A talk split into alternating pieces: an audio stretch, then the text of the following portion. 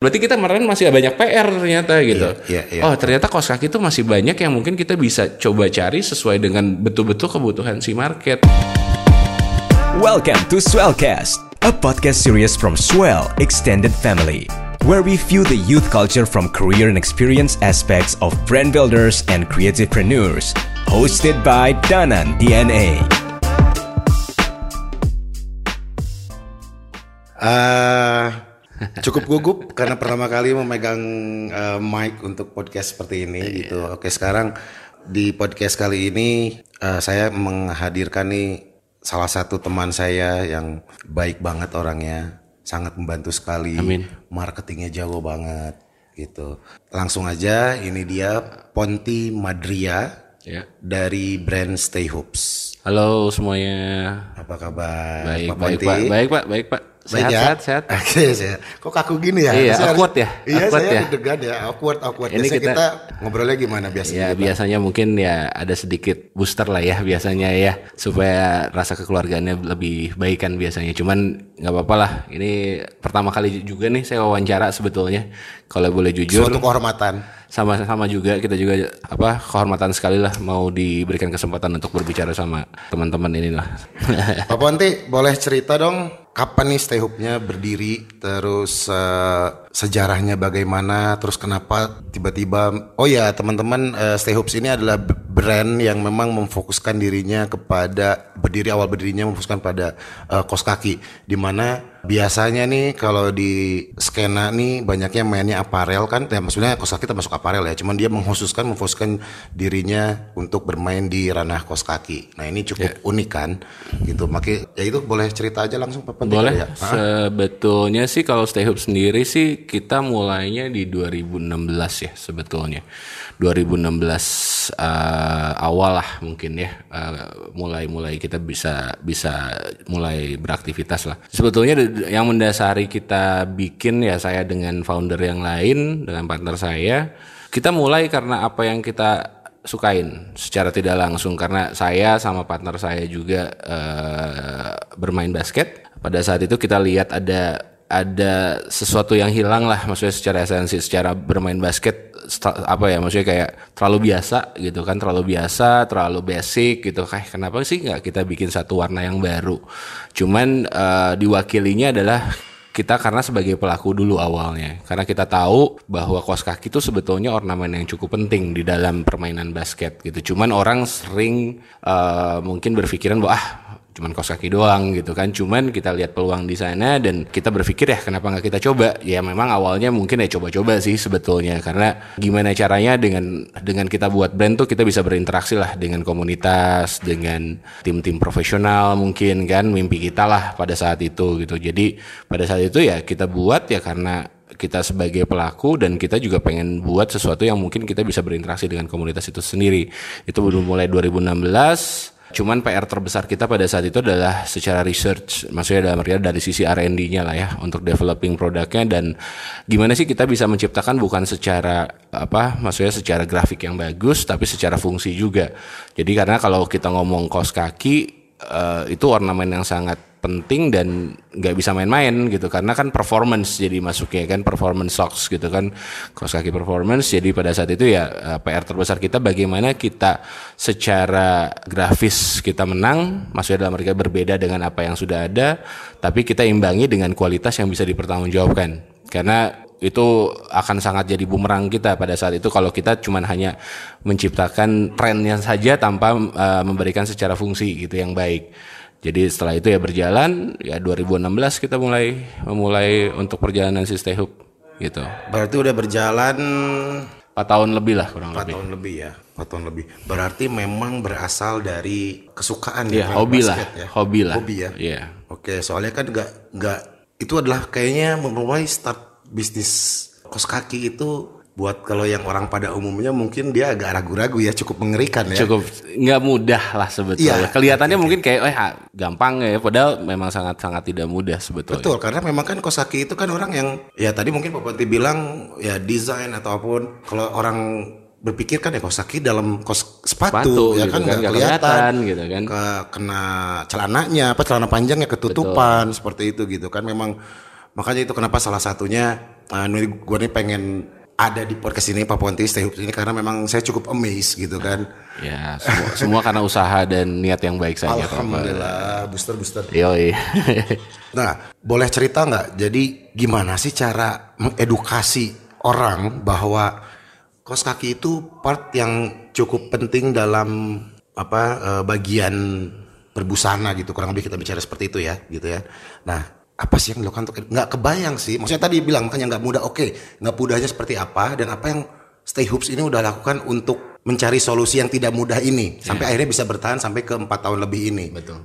Luar biasa kan itu? Iya sebetulnya ya itu balik lagi ya gimana caranya kita mengedukasi karena kita sebagai pelaku dulu kan. Okay. kita tahu dulu apa sih yang memang dibutuhkan sama si audiensnya atau si marketnya ataupun mungkin si end usernya. Jadi karena kita kita benar-benar prosesnya adalah pada saat research dan developingnya ya kita mencoba gitu trial errornya. Kita kita tahu lah keterbatasan secara media media kos kakinya itu sendiri misalkan dengan grafisnya ataupun mungkin oh kan ketutupan sama sepatu oh kenapa ketutupan sama celana dan lain-lain Cuman yang saya balikin karena kan si Stay Hoop ini sendiri berorientasinya di olahraga, berorientasinya khususnya mungkin di basket gitu kan.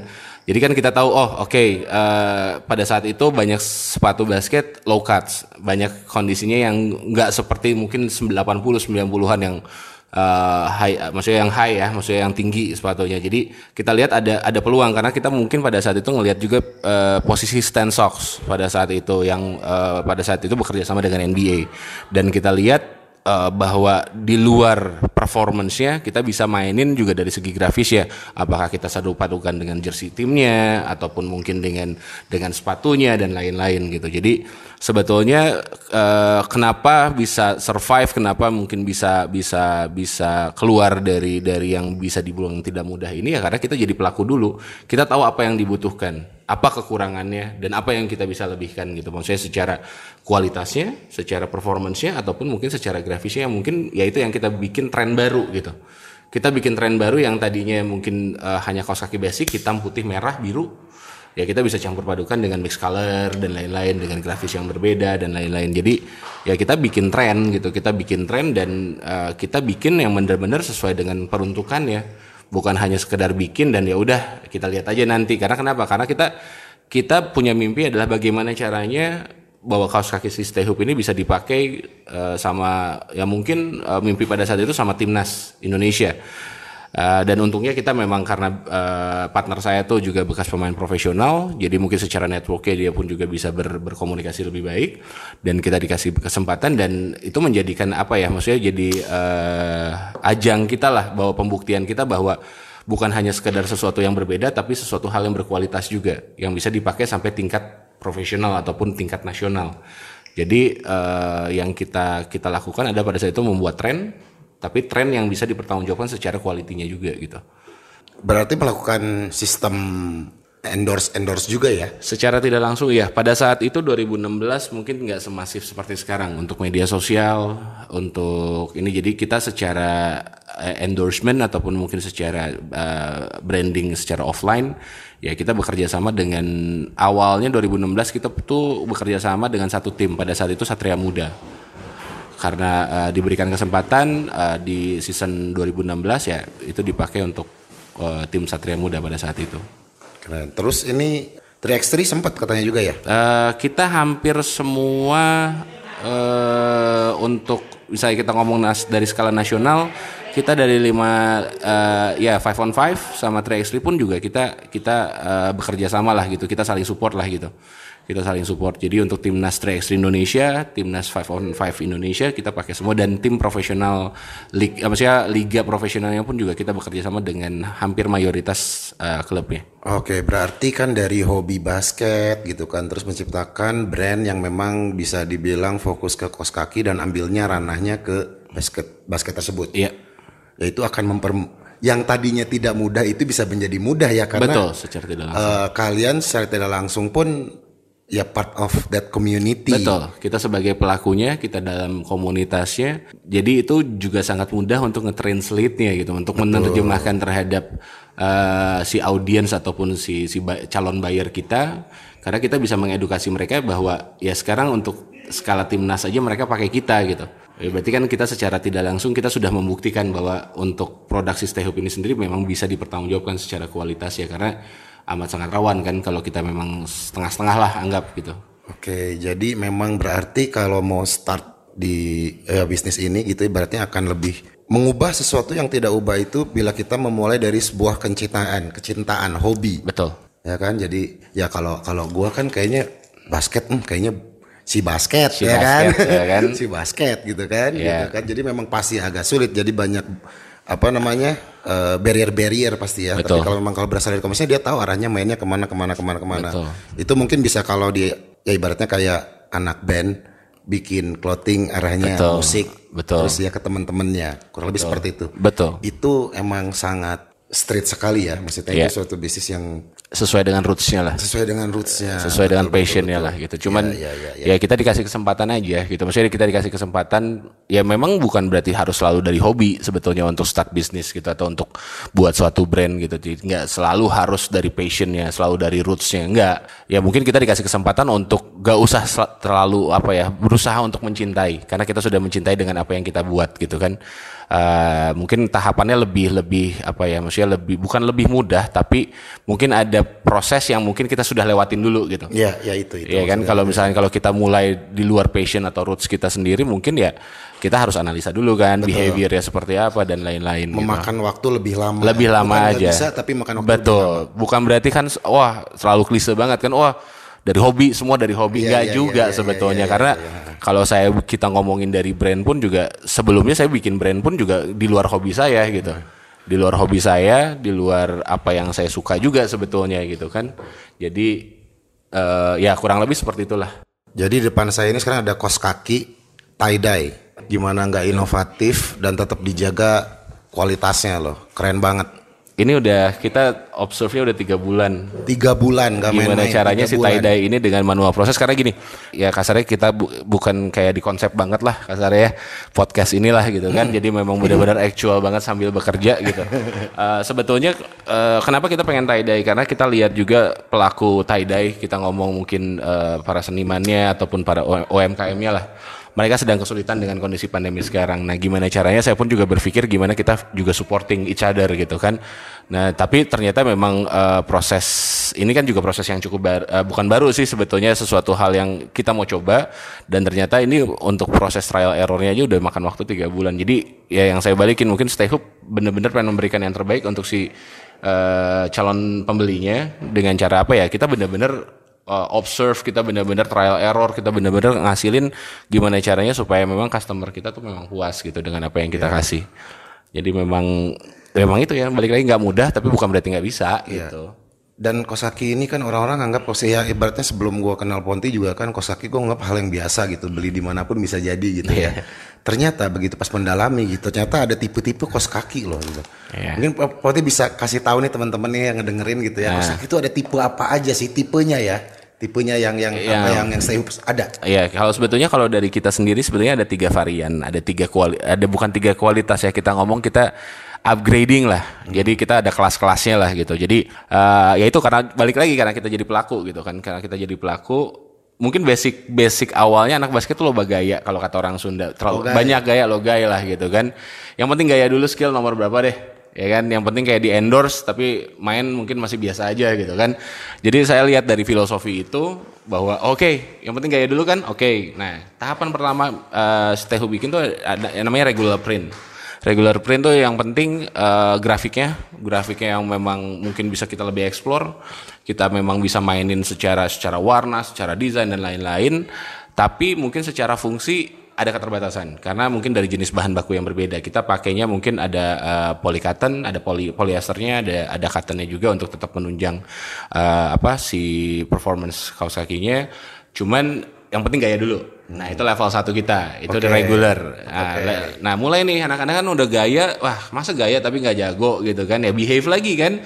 Dulu saya ngelakuin hal yang sama gitu yang supaya kelihatannya keren gimana caranya? Sorry, berarti produk pertama itu bisa dari yang regular dulu ya? Awal pertama kali 2016 ada regular. Oke. Regular. Pertama kali eh, 2016 awal, 2016 pertengahan kita bikin performance socks pada saat itu. Oke, performance. Performance socks. Jadi eh, lebih perform. Jadi yang saya ibaratkan adalah yang tadinya banyak gaya, tapi dia tahu diri gitu. Dia pengen eh, ya mungkin latihan lebih serius dan lain-lain. Mulai kepilih tuh sama tim sekolah. Oke. Nah, nggak mungkin dong hanya gaya doang. Tim tapi kan sekarang ada kita didukung dengan satu peraturan di di eh, mungkin di lokal di Perbasi ataupun di FIBA-nya adalah harus ragam. Di dalam satu tim sekolah ataupun tim komunitas atau tim profesional sekalipun harus satu eh, warna gitu. Ya. Nah, eh, kita pakai tuh satu mungkin dari skill naik, upgrade, ditambah lagi ada regulasi yang memang mengkhususkan untuk eh, supaya warnanya sama. Nah, kita bikin performance jadi upgrading level dan kualitas pun juga upgrade karena kita pakai full cotton, kita pakai eh, lycra, kita sertifikat sertifikat benang lycra, terus juga eh, kita ada beberapa teknologi untuk dari eh, jenis karet sportnya dan lain-lain. Jadi upgrading dari eh, regular Berarti itu ada developnya lagi dong. Oh ada jelas. Itu itu balik lagi kita makanya kenapa eh, kita bertahap. Satu kita ciptain sesuatu yang memang nggak ada dulu. Pada saat itu regular print atau kasarnya kaos kaki yang dengan bahan, eh, maksudnya dengan grafis tuh sangat-sangat jarang sekali pada saat itu ya. 2016 hanya mungkin ya di luaran lah kasarnya. Nah kita lihat chances itu kita sambil mengedukasi bahwa ini kaos kaki basket dan lain-lain. Nah, dan ternyata trafficnya sangat bagus, demand juga ternyata uh, sangat menerima pada saat itu. Nah, kita bikin yang tetap sesuai dengan roots awal kita. Gimana caranya kita bikin sesuatu hal yang berbeda tapi dengan kualitas yang sangat baik. Nah, pada saat itu kita bikin performance socks, kita dikasih kesempatan pada saat pada saat itu 2016 akhir kerjasama dengan Diviak DBL. Uh, salah satu platform, salah satu wadah basket untuk anak-anak tingkatan Kampus SMA, SMA ya? SMA SMA. pada saat itu. Sambil kita berjalan dengan kondisi pada saat itu performanya dipakai sama tim profesional Satria Muda. Nah setelah itu, setelah kita ya balik lagi kita belajar terus, kita belajar terus. Kayaknya kita harus upgrade lagi. Ada level 3 lagi setelah mereka tim pilih dari tim sekolah. Mereka kayaknya mulai kepilih nih sama tim wilayah. Oke. Ya kan tim wilayah misalnya kita mewakili Jawa Barat, Jawa Kota Bandung misalkan ataupun Kota Jakarta dan kota lainnya. Nah, itu kita kasih sesuatu hal yang betul-betul full performance. Bukan berarti kita kasarnya bikin apa ya sesuatu yang performance-nya nggak baik, enggak, tapi kita benar-benar gimana caranya secara skill dia pasti akan akan jauh lebih baik karena dia mungkin represent about his country lah atau mungkin eh, kotanya dan lain-lain. Makanya kita tambahkan teknologi eh, semacam kayak padding. Jadi eh, untuk dia eh, grip dia, terus bulky-nya dia atau convertness-nya dia, terus eh, secara durability-nya juga itu memang betul-betul kita pikirkan. Jadi secara betul-betul full teknologi kita sebutnya poise technology. Stay hoop poise technology. Jadi emang ada stay hoop itu ada tiga varian. Pada saat itu regular, performance, sama poise technology. tag itu ya. Betul. Oke, berarti kalau gue lihat di sini ya, eh Stay Hoops berjalan dari hobi sampai akhirnya masuk ke komunitas yang sesuai dengan ya hobinya basket, masuk komunitas-komunitas basket, terus step by step termasuk development itu. Nah, gimana sih caranya bisa tahu, oh saatnya nih gue develop baru, saatnya nih gue naik nih, saatnya nih gue nah. Momen itu tuh dapetin, Mas. soalnya kan banyak kan yang yang oke satu yang udah comfort zone, udah gue laku ini berarti gue jalanin Jalanin ini, ini, ya kan terus itu terus eh, ada yang ketakutan untuk naik dia atau enggak mungkin dia nggak tahu saatnya kapan dia harus develop atau dia harus mengupgrade Iya. nah itu kan itu itu juga skill khusus ya dalam Hmm. berbisnis ya nah gitu nah si Stay Hoops ini Poponti ini dapat feel itu oh saatnya gue upgrade nih kan gue dari SMA ke wilayah nih se- sering dengan itu kan main ke pasarnya ibarat represent untuk pasarnya kan Iya. dari produknya pun dia develop tuh kadang-kadang kan para para para entrepreneur ini juga orang-orang juga nggak tahu saat itu kapan sih harus itu tuh Mulai gitu kan. Nah, mulai upgrade-nya tuh di sisi mana gitu ada yang tiba-tiba bablas aja gitu tiba-tiba dia udah turun atau apa pun itu gitu Ya, sebetulnya sih eh, bukan bukan momen kapan atau tidaknya itu memang kalau boleh jujur ya, Ya. dalam satu brand apalagi mungkin si Stay dengan eh, kebutuhan performance ya. Jadi salah satu kuncinya adalah ya R&D-nya terus jalan, nggak bisa gitu kita bilang enough is enough gitu. Bahwa oh oke ini udah di convert zone saya, oh ini tinggal repeat order doang. Ini yang laku ya udah gue bikin ini terus. Ya itu yang saya balikin. Saya selalu selalu berkaca bahwa ya saya harus lihat apa yang ada di depan saya. Itu akan menjadi guideline saya gitu. Uptrendnya mungkin atau mungkin dari segi teknologinya mungkin atau apa pun. Tapi saya lihat kiri kanan saya dan yang itu yang saya paling takutin bukan takutin ya maksudnya yang yang ya dengan keterbatasan pengetahuan saya keterbatasan usia saya juga ya saya yang yang akan sangat menyulitkan adalah yang di belakang. Karena mereka tinggal mencontoh Passion- Oke. eh, jadi eh, kuncinya salah satunya kenapa si Stay Hope satu ya R&D-nya jalan terus gitu. Gimana caranya kita bikin sesuatu ya kita bikin sesuatu hal yang baru, kita bikin sesuatu hal yang berbeda lagi, kita upgrade lagi, kita apa lengkapi lagi dengan apa yang sudah kita buat gitu. Jadi nggak pernah ada kata puas dan selalu nengok gitu. Oke. Selalu nengok ikutin semua arusnya gitu. Oke, berarti memang ya kalau masalah tadi ya kalau di sini bisa dibaca bahwa ada tim R&D. Ya. Nah, eh gak tau ya, mungkin gue sih yakin ya di gue nggak tahu kalau di saat ini gitu ya dalam suatu clothing bisnis ini gitu ya, apakah mereka sudah punya divisi R&D sendiri gitu? Gimana? Maksudnya gue nggak tahu nih gue nanya karena waktu di era gue ini nggak Ya, ada dulunya. ya. masih R&D sih tapi masih masih merangkap-merangkap atau gimana pun. Apakah memang ini saat ini apakah dengan pergerakan zaman yang sangat cepat dengan digital dan move- movement-movement dan kemen-kemen apakah memang di bisnis ini kita harus ada tim R&D secara khusus? Secara secara tidak langsung seharusnya memang harusnya ada. Karena eh, mungkin mungkin kita bisa ngomong tim R&D-nya mungkin secara kalau sekarang mungkin di bagian kreatif produk lah mungkin kan kemungkinan besar sih dengan perkembangan ya anggap zaman media sosial dan lain-lain memang mengharuskan mereka juga lebih lebih kritis ya dalam hal untuk menciptakan sesuatu yang baru. Jadi kalau menurut saya sih hampir hampir sebagian besar mungkin brand-brand yang sudah cukup established lah ya. Maksudnya ya cukup, bukan cukup mapan lah, maksudnya sedang berkembang pun juga dari sisi R&D mereka juga kayaknya ke- kemungkinan besar mereka punya gitu. Jadi eh, R&D itu ya memang salah satu ya mungkin sekarang juga banyak banyak banyak anggap kayak bukan vendor ya kita ngomong. Kita banyak kayak ada ada fasilitas tambahan. Mereka memang mengkhususkan brand untuk fokus terhadap secara brandingnya dan lain-lain. Mereka bisa di- diwakili lah. Jadi kayak ada semacam eh, fasilitator tambahan untuk R&D itu ada ada kayak kita kita hire orang di luar perusahaan itu pun juga ada. Iya iya iya kebayang. Jadi memang sebetulnya kan ya itu biasanya kan tim kreatif ya kan di mana Iya. dalamnya biasanya ada ownernya, ada. CEO-nya, ada desainernya juga gitu. Betul. Dan biasanya memang si vendornya tersebut yang memang dia mengajukan mengajukan. Betul. Karena Ada si interaksi. Rata-rata memang kan dia referensinya lebih banyak ya. Betul, kan dia juga harus jualan kan, nggak hanya satu produk betul, doang betul. kan. Jadi ini ada baru, ada baru, ada baru gitu. Tapi memang kayaknya memang harus ada, harus ada di di dipak bukan dipakemkan ya, hebatnya di diketok palu gitu. Nih R&D. Betul. Soalnya selama ini eh, kita melakukan mungkin itu yang sebutan R&D, tapi kita tidak memfokuskan bahwa itu sebutannya R&D. Betul. Jadi kita dengan sibuk dengan desain dengan desain kejar-kejaran Iya. reguler gitu dengan kawan owner juga sibuk dengan bisnisnya, Betul. maintain bisnisnya, si vendor juga dengan pekerjaan yang telat-telat. Deadline-nya banyak gitu Nah, Jadi kan. memang kayaknya harus ada suatu momen gimana si tim kreatif yang tergabung ini mem- meng- mengketok palu bahwa hey kita ini juga R&D Betul. ya kan? Ya, wake up lah gitu Wake kan. up gitu Betul. kan. Ini kita juga mengerja sehari-hari tapi kita juga R&D, kita bagian proses dan kita harus ada goalnya juga gitu Betul. ya. Punya targetingnya juga Punya gitu kan. targetingnya juga gitu kan. Ya, dan dan yang lebih lebih dikhususkannya lagi sih sebetulnya ya R&D itu bukan assembling, bukan hanya lu ya mohon maaf ya maksudnya dengan kondisi sekarang yang saya tahu kan assembling tuh banyak. Maksudnya kita cuma tinggal import barang aja. Assembling itu berarti pengertiannya Jadi eh, barang jadi yang cuma tinggal kita tambahin logo atau tambahin inisial identitas brand kita. white label. Ya betul. Oke. Jadi posisinya adalah nah banyak terjadi ya. Hah? Banyak terjadi ya. eh, kalau ya mungkin banyak yang pengen ya karena kesulitan dari segi R&D-nya itu sendiri Oke. dibandingkan saya trial error proses lagi. nah jadi nah cuman Sehub tuh nggak mau kayak gitu gitu. Maksudnya kita tetap fokus ya itu karena mungkin basic saya kan memang dari produksi awalnya kan. Eh, saya tahu bahwa eh, treatment apalagi item fashion tuh nggak bisa dianggap enteng gitu. Karena perputarannya sangat cepat fast moving banget kan. Benar-benar uh, desain baru terus gitu kan. Produk banyak yang terus uh, apa uh, selalu yang baru gitu kan. Nah jadi kita berpikir pada saat itu ya R&D itu ya benar-benar ya apa yang kita buat.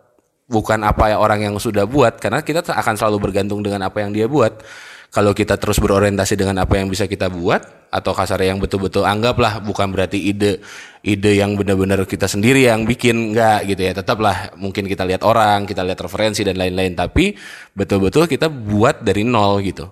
Jadi si stay hoop tuh yang misalnya kita ngomong ya kita sebut lokal brand ya lokal brand karena semua dari dari apa namanya dari aplikatornya dari desainnya semua benar-benar yang kita buat sendiri gitu. Nggak hanya ya udah cetak tinggal tambahin logo jadi jual nggak gitu. Jadi memang R&D ini tuh memang satu satu hal yang benar-benar sangat penting dan apa ya maksudnya kayak sesuatu hal yang ya harus mulai di di garis bawahi aja gitu.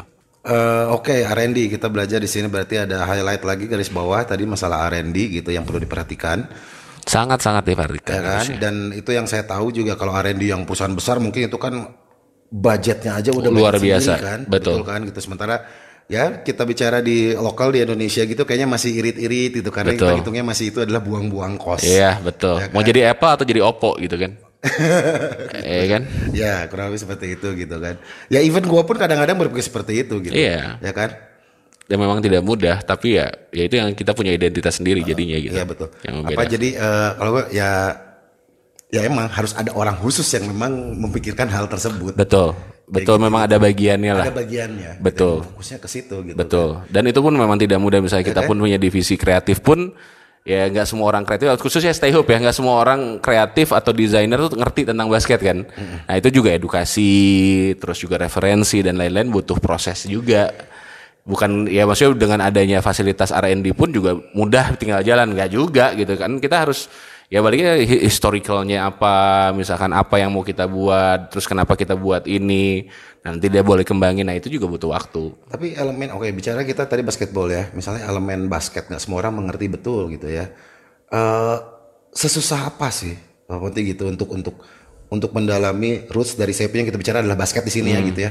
Orang awam eh, desainer terutama gitu ya untuk memahami basket gitu loh.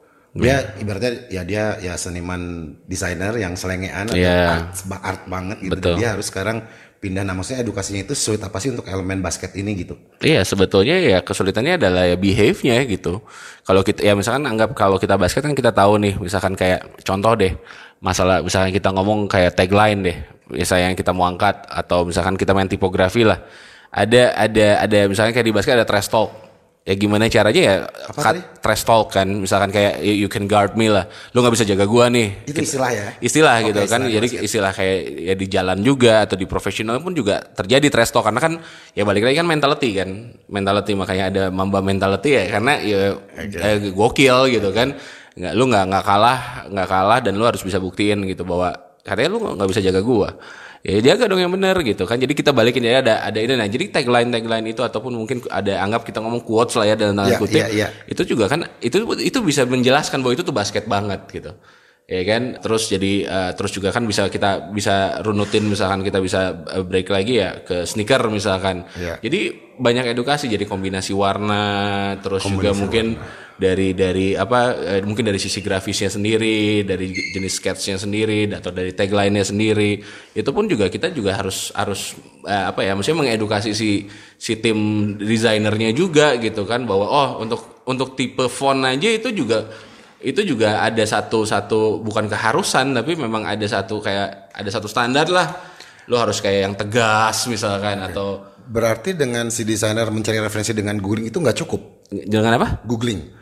sebetulnya ya referensi itu bisa menjadikan acuan tapi ya balik lagi kan kalau hanya sekali ya cropping udah ti- eh, udah copy aja kalau kayak gitu kan. Kalau ini gimana caranya kita menjelaskan oh nih eh, tipikal atau karakter desainnya itu seperti ini. Nah gimana caranya dengan cara si stay hoop ataupun mungkin dengan cara eh, menerjemahkan itu untuk bahwa oh ini teh basket banget ya itu mungkin ada ada tambahan informasi yang kita bisa berikan gitu. Jadi nggak bisa hanya plek-plekan doang. Ya udah ambil gambar ambil kata-kata nggak bisa gitu kan. Kita bisa eh, anggaplah kayak contoh sekarang du- 2020 dengan kondisi pandemi. Kita bikin tadinya kan tagline kita atau hashtag kita kan knock your socks off ya kan kita, kita eh, karena berorientasi dengan kaos kaki. Sekarang kita bikin tagline baru karena kondisi pandemi kemarin kita ngalamin semua.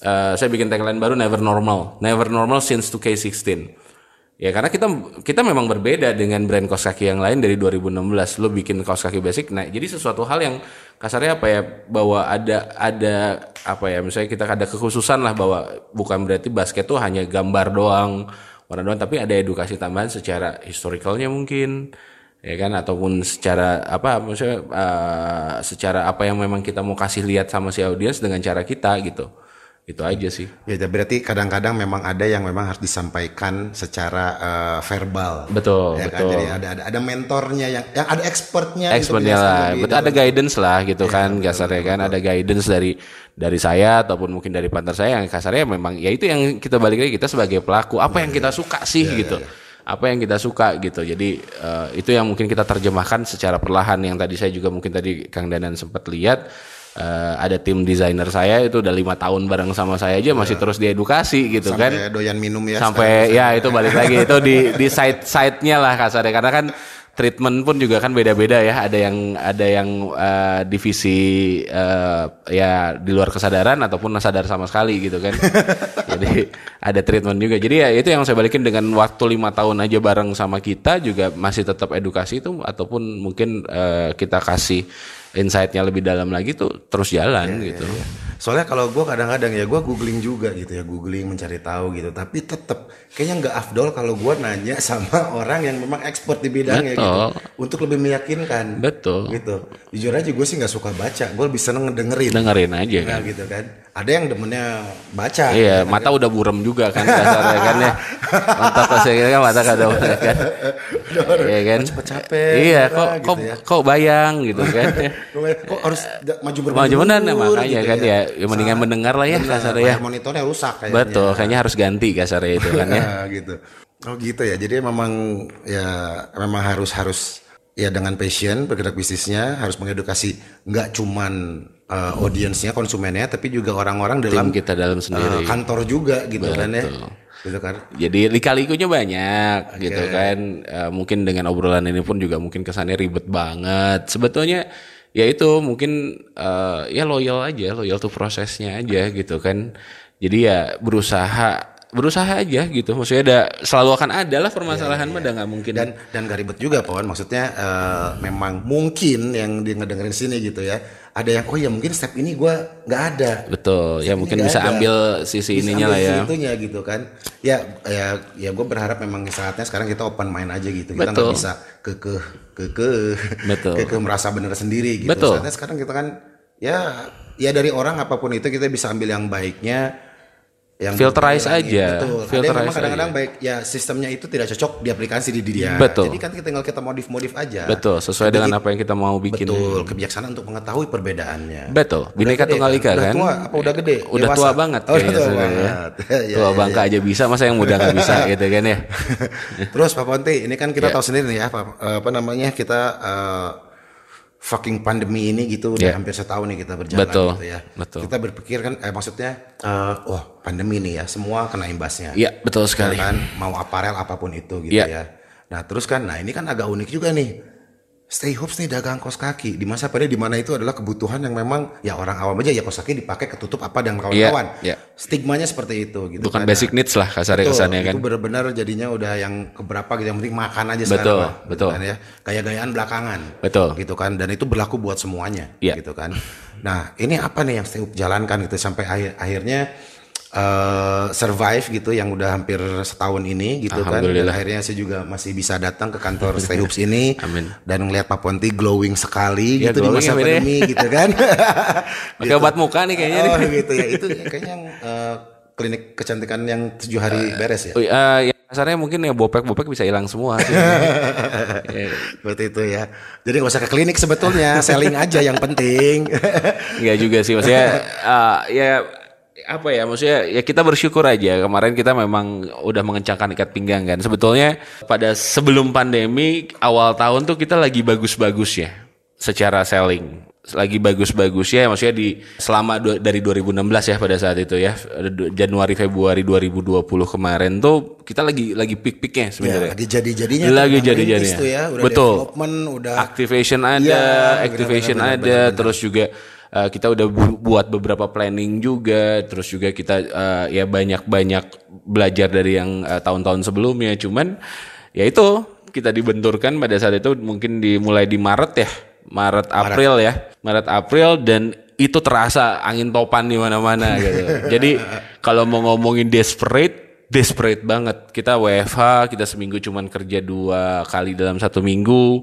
Kita eh, apa namanya ya maksudnya ya terus berusaha untuk kayak itu mengencangkan ikat pinggang dan gimana caranya kita bisa survive dari kondisi yang uh, dan tidak menyangka bisa sampai satu tahun kan sebetulnya seperti Betul. sekarang Kita gitu masih kan. naif, naif. naif kan ah ini mah eh, apalah maksudnya mungkin ya memang apa ya memang eh, ya pada saat itu ya sesuatu hal yang yang virus baru lah gitu kita kita ngomong kan kita nggak tahu bahwa jangkanya bisa sampai seki- sekian lama gitu kan nah Maret itu Maret April itu betul-betul kita ngerasain bahwa memang wah ini berat gitu Mau mati nggak, Pak? Wah, itu udah kalau boleh jujur saya udah udah give up. Kalau boleh jujur 2020 di bulan April tuh saya give up karena eh saya pengen perusahaan ini terus berjalan dengan keterbatasan yang ada, tapi kan balik lagi kan kita juga harus tahu diri pada saat itu kan. Eh, jadi eh, Lebaran pada saat itu juga kan April Ya, ke Mei iya, kan, iya. April ke Mei saya juga harus berpikir pada saat itu ya mohon maaf mungkin kayak pesangon dan lain-lain. Saya harus memikirkan bahwa ada ada karyawan saya yang memang harus saya nafkahi gitu kan. Jadi eh, wah pada saat itu bener-bener ya mungkin kalau ngomong stres stres berat lah gitu kan dengan dengan perjalanan empat empat tahun. Tapi ternyata kena dampak yang hanya dalam waktu dua bulan eh, akhirnya pada saat itu ya saya berpikir oke nih kita nggak bisa hanya berdiam diri dan hanya eh, mengeluh dengan kondisi yang ada pada saat itu. Dan eh, balik lagi ya saya saya berharap bahwa saya bisa mempertahankan tim saya atau perusahaan saya pada saat itu. Jadi eh, sedikit keluar jalur sebetulnya cuman saya lihat sisi adalah demand apa yang memang dibutuhkan pada saat itu. Ya makanya pada saat itu mungkin di bulan April saya sudah mulai develop saya bikin masker. Tapi dengan identitas yang memang kita biasa lakukan jadi tetap di basket tetap di sneakers gitu kan jadi eh, kita nggak menghilangkan identitas kita bukan berarti masker pun tidak bisa dibuat secara eh, komersial dalam arti kata mungkin secara brand lah ya kita anggap di situ. Jadi pada saat itu saya bikin dan itu sebetulnya twist awalnya.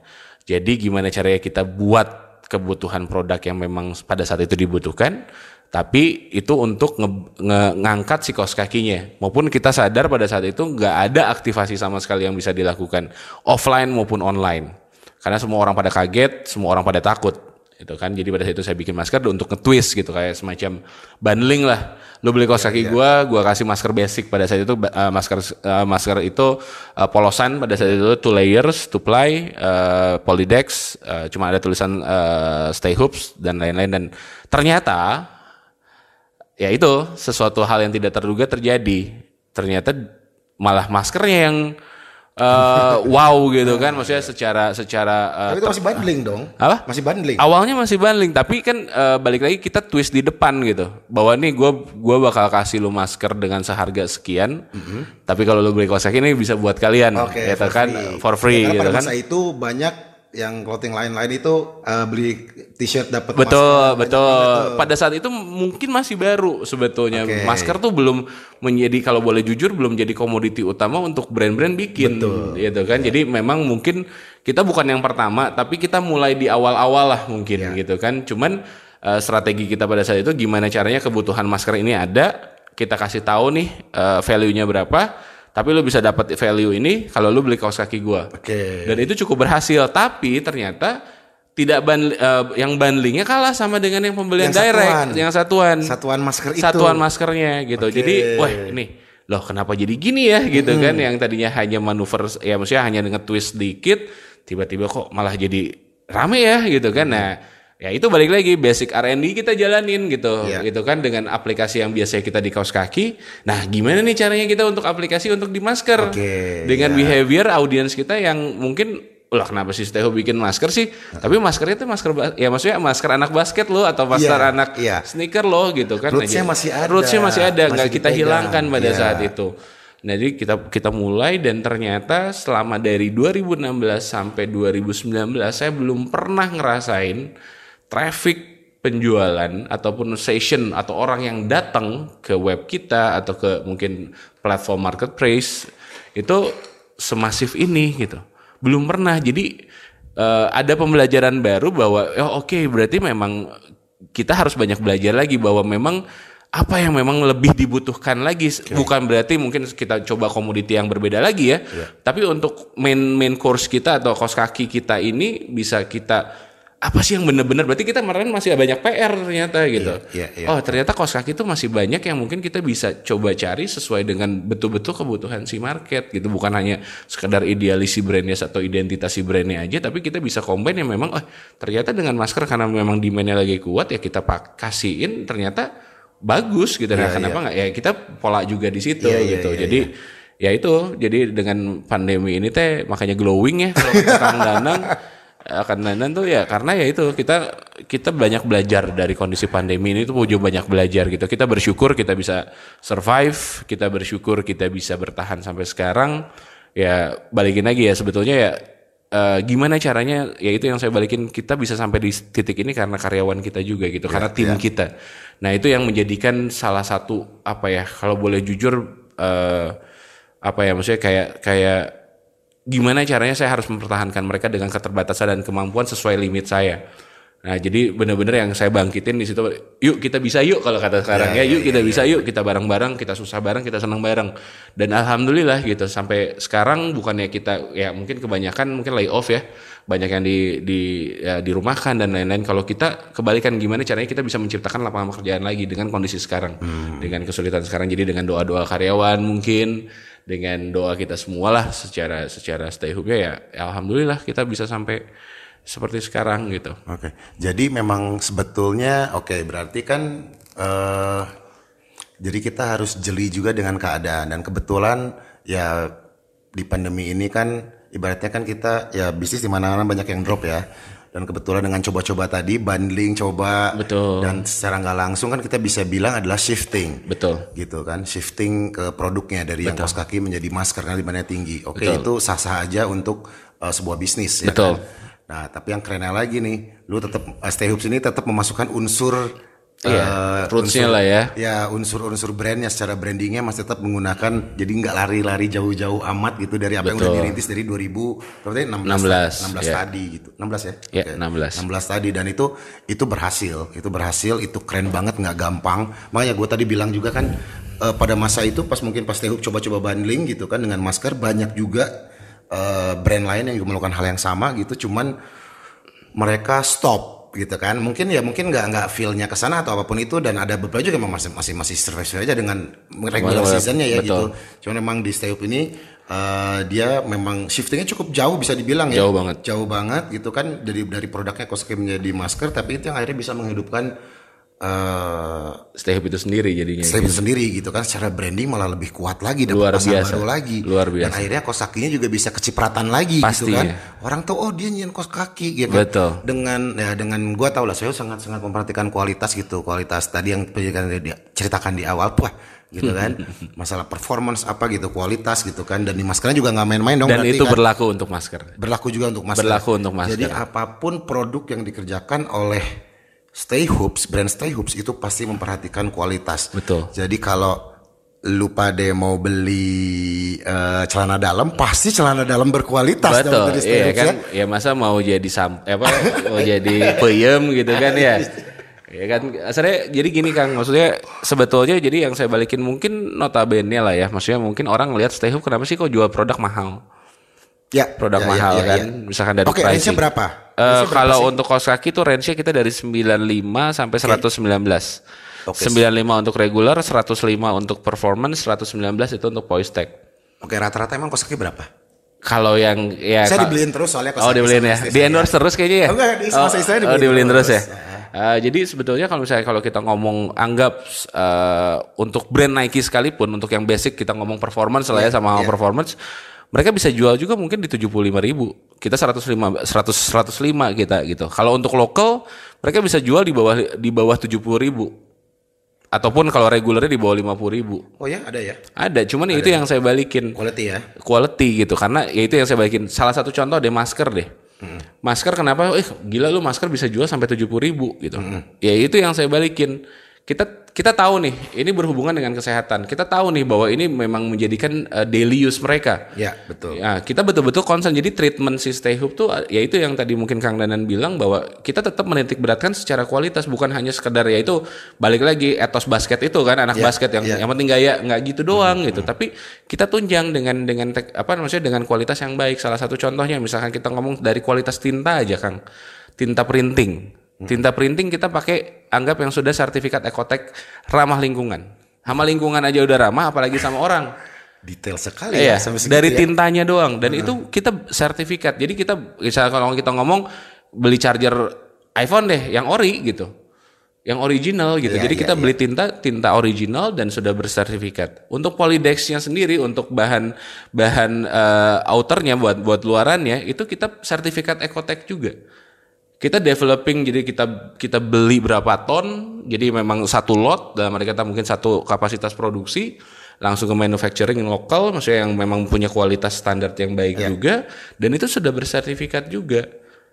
Ditambah lagi untuk eh, innernya misalkan untuk untuk si bahan baku dalamnya itu kita pakai sertifikat Ecotech juga. Itu antibakterial juga. Itu untuk eh, maksudnya kan biasanya kena ruam kan karena kita sering pakai, kita ada alergi segala macam. Kita udah anti ruam, antibakterial dan kita coating dengan aloe vera yang benar-benar soft touch. Karena kenapa? Inner biasanya kan pakainya buat ya buat di dalam kan supaya jangan iritasi kulit, Aloe vera buat rambut bagus. Aloe vera buat rambut aja bagus apalagi buat kulit gitu kan. Untung aja bukan kulit manggis gitu kan. Tuh sedetail itu lu bayangin lu bikin brand gitu harus ngerti Hanya masker loh. Iya. Hanya masker loh. Masker loh. Bener bener bener. Terus packaging kita juga anggap dalam arti kata packaging kita perhatikan dengan baik, cara cara pemakaian, bahan bakunya apa saja. Terus juga eh, customer service kita juga kan terus perbaiki dalam kata kalau sampai ya mungkin namanya produksi mungkin akan ada saja permasalahan dan gimana caranya kita memberikan solusi yang terbaik buat misalkan ada orang yang kecewa kan mungkin bentuk siap buka orang beda-beda. Ya kan ya kita gimana caranya juga kita juga secara servisnya pun bukan hanya pengen jualan tapi kita pengen memuaskan. Itu pun juga kita garis bawahi gitu bahwa bukan bukan bukan hanya sekedar kualitas tapi kita benar-benar ya apa ya buat buat developing kita juga gitu dengan dengan masukan-masukan yang ada. Jadi balik lagi ya itu ya karena ada dasarnya gitu. Ada mahal tuh kenapa ya? Ya balik lagi kita treatment ke kehadap kualitasnya itu nggak main-main. Salah satunya mungkin alhamdulillah nih mungkin Kang Danan juga tadi lihat lah ya mungkin dengan sedikit gimmick juga. Kita sekarang dipilih jadi top brand. Salah satu toko official terbaik 2021. Boleh pakai cap top brand di packagingnya lo sekarang lo. Gitu. Iya, maksudnya dalam arti kata ya mungkin dalam arti kata ada survei, mungkin ada apa, ada itu yang balikin lagi. Mungkin karena secara kualitas barang udah mahal, kenapa kok laku? Kita be concern terhadap quality yang kita buat gitu. Jadi nggak main-main lah gitu. Jadi harga tuh ya wajar, worth karena nah ini loh yang kita Puncak kasih. Sunda mah harga mau nipu. Mau nipu, mau ngabu bodoh, Oh, mau apa bodoh. mau ngabu bodoh, harga nggak akan ngebodohin kalian kok. Ya kan dan ya balik lagi secara apa maksudnya kita dikasih kesempatan juga ya kita juga eh, satu eh, maksudnya kayak display display kita bareng dengan brand multi internasional salah satunya Display di kan. mana tuh? Ya itu salah satu contoh mungkin eh, Oh, ya, distribusi. distribusi untuk retailnya retail toko retailnya ya kayak kita kerjasama dengan Hubs Indonesia dengan Dengan Indonesia lo nggak dengan Official, kita juga kerjasama dengan Hubs Point, kita kerjasama dengan NCR Sport, kita juga di DBL juga, ya itu satu display dengan Under Armour, Adidas, Nike, Puma gitu kan, toh bisa, karena kenapa? Karena kita punya kualitas, karena kita bisa mengedukasi si audiens bahwa ya barang kita tuh barang yang baik mungkin, kurang lebih seperti itu. Dan sejajar dengan brand-brand tersebut. Nah, wow. itu sesuatu maksudnya achieve yang kalau menurut saya ya apa ya memang nggak mudah, tapi bukan berarti nggak mungkin gitu. Ya, tuh catat. Nggak mudah, tapi bukan nggak mungkin. Iya, empat tahun Kang. Mungkin orang bilang gila empat tahun, cepat amat gitu kan untuk sebuah brand dan kaos kaki lagi. Sesuatu hal yang mungkin orang nggak lihat gitu. Ya, ya itu betul, itu kita pengen betul. ngebuktiin itu gitu. sangat challenging sekali sih dalam Luar berbisnis biasa, itu. luar Gitu, biasa. Dan itu nggak nggak itu orang ya Pak Ponti ini menurut gua termasuk salah satu orang yang one in a million. Iya. Jadi jadi apa ya? Orang bego juga sih Enggak, enggak, sebenarnya. enggak, enggak, enggak, enggak, itu itu gift gitu. Tapi serius tadi gue bilang one in million gitu, challenging banget. Jadi makanya kenapa gue pengen, aduh, gue harus interview Pak Ponti nih untuk saya nih. Saya juga masih banyak belajar Kang, banyak belajar, banyak belajar sama yang muda terutama karena mereka lebih fresh kan, pressure belum banyak, ide mereka akan lebih liar. Ya kita combine dengan Iya, betul, dengan betul. apa yang sudah kita alami Dan ini berhasil kayak dengan moto work hard play hard nih. Yo, itu kan salah satu tag tagline basket juga kan. Ya kan? Jadi Mentalitinya dapat Itu kan. jadi eh, jadi salah satu kuncinya adalah balance juga ya. Balance juga. Iya, Ya, benar-benar. kan ada yang kayak- kerja, ada yang main lu udah dasar. Iya kan iya, pagi sampai sore kerja malam mabok misalkan. Ya, balancing juga kan kasarnya kan. Ya kasarnya anggap dari sisi yang maksudnya ya kita butuh juga eh, refreshment lah ya. refreshment, self reward. Betul kasarnya kan apresiasi terhadap diri sendiri aja gitu kan. Jadi ya ya terus aja gitu ya. Ya maksudnya nggak nggak nggak cepat puas aja lah. dengan kondisi apa yang udah anggap dengan kondisi apa yang seperti sekarang kita uh, dapetin lah gitu. Nah terus sekarang nih rencananya stay stay hoops nih mau ada gebrakan apa lagi nih? Oh buat nextnya. Iya. Ini kan tahun ini nih kita udah masuk nih ke tahun 2021 yang mungkin masih bisa dibilang same words with Ya, last year betul. gitu kan. Same shit lah ya. Ah, ah, same shit different year gitu kan. Berarti kan kita harus pasang kuda-kuda lagi. Mungkin Pak Ponti bisa dibilang udah ada kuda-kuda nih. Iya. Ya kan gimana sekarang tinggal najong deh kan ibaratnya kan nendang lagi nih gitu kan. Nah, mungkin ada rencana apa gitu stay hoops gitu? Sebetulnya rencananya sebetulnya memperbaiki dengan apa yang sudah pernah kita lakukan. Jadi dulu 2018 akhir tuh kita berusaha untuk bikin aparel tambahan Kang. Kayak semacam ya peralat, ya misalnya kayak kita ngomong kita bikin t-shirt, kita bikin hoodie, kita bikin jaket. Jadi sesuai dengan kebutuhan eh, olahraga juga lah pada saat itu. Nah cuman eh, ya itu balik lagi, kita belum siap pada saat itu. Kita belum siap, kita terlalu mungkin naif pada saat itu. Eh jadi eh, mungkin kita bisa ngomong ada proses kegagalan pada saat itu dan dan sangat berpengaruh dan berdampak sekali pada saat eh, itu eh, terhadap stay hoops gitu. Oh, Nah, berarti pernah dong? pernah kita Oh, pernah, pernah bikin di, di stay hoop apparel. Oke. Eh, Dalam arti kata divisinya lebih ke head to toe ya. Untuk kebutuhan olahraga ada limit gitu nggak argona 60 menit, 5 menit deh. Ya udah deh, ya siap kudu gancang berarti ya. Jadi eh, sebenarnya eh, g- kita sekarang mau coba kembali untuk eh, kita buat eh, aparel tambahan gitu kan. Jadi kita bikin lagi kebutuhan eh, di luar kosaki dan masker. Ditambah lagi kita mau coba ekspansi ke di luar olahraga basket ataupun mungkin tetap sport apparel tapi bisa dipakai untuk daily use juga dari Oke. sisi fashionnya. Berarti dari yang basket sekarang merambah lebih jarang lagi kepada sport. Sport gitu betul. Tapi memang harusnya udah dipegang sportnya itu basketball. Betul. Jadi dengan mudahnya ekstensi ke yang lain-lainnya enak. secara tidak langsung kita udah tahu atur aturan mainnya tapi behave ada yang sedikit berbeda. Keren, keren, nah, itu lagi kita coba dan eh, kita mungkin akan coba mungkin di Feb- eh, Februari ini kita kita sudah mulai mulai ada trial lah untuk untuk produk-produk iya, iya. baru. Karena memang yang paling nikmat itu dalam berbisnis adalah sesuatu yang dikerjakan yang memang awalnya sebenarnya hobi kita gitu kan. Terus kita bisa eh, membuat idealisnya kita bisa bilang itu idealis ya. Betul. Diterima oleh halayak umum. Itu adalah kenikmatan luar biasa Betul. gitu. Saya meninggalkan sesuatu hal yang sudah nyaman buat saya Kang sebetulnya. Apa itu? Ya itu yang saya balikin. Saya sebetulnya kan brand ini adalah side job saya gitu. Sesuatu hal dalam arti kata ya passion yang bisa Berarti main jobnya bisnis batu bara ya? Eh, ya? sebetulnya saya kelapa sawit. kelapa sawit sebetulnya. Kelapa sawit. Kita udahin aja lah interview ini ya.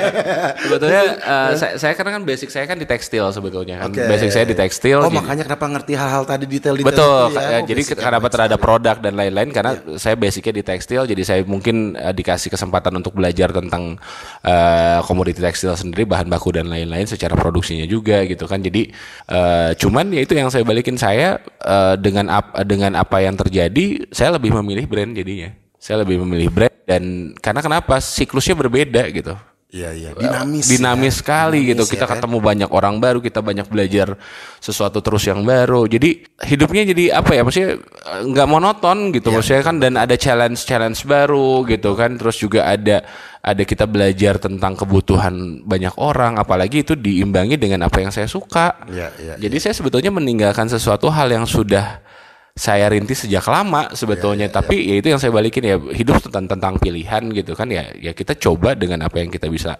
Yang teman-teman ngedengerin sini dapat banyak banget ilmunya gitu emang nggak gampang banget untuk ngejalanin ya membuat brand sebuah brand gitu Iya. apalagi diterima saat ini lagi pandemi gini shifting harus cermat harus hati-hati gitu kan salah shifting juga bisa amsyong juga gitu Amsyong kan. juga. gitu tapi di sini yang bisa pelajarin adalah memang eh, yang gue pelajarin ya mungkin terdengar klise gitu ya nah tapi di sini juga ada ada ada intuisi ada skill lain yang perlukan apabila kita menghadapi kondisi yang memang ibaratnya adalah first major. Iya, yang betul. kita nggak Kita pernah nggak duga bisa sama apa-apa. sekali Hmm. ya kan? Dan itu kita harus cepat berpikir dan cepat dan untungnya di Stay Hoops ini memang udah terbiasa develop gitu kan? Dan memang memperkedepankan fasilitas gitu dan ada tim R&D-nya gitu. Jadi dengan mudahnya dengan analisis juga tentunya kan. Betul. berarti di sini kan timnya kan kuat. Berarti kan tim sangat penting banget di sini kan.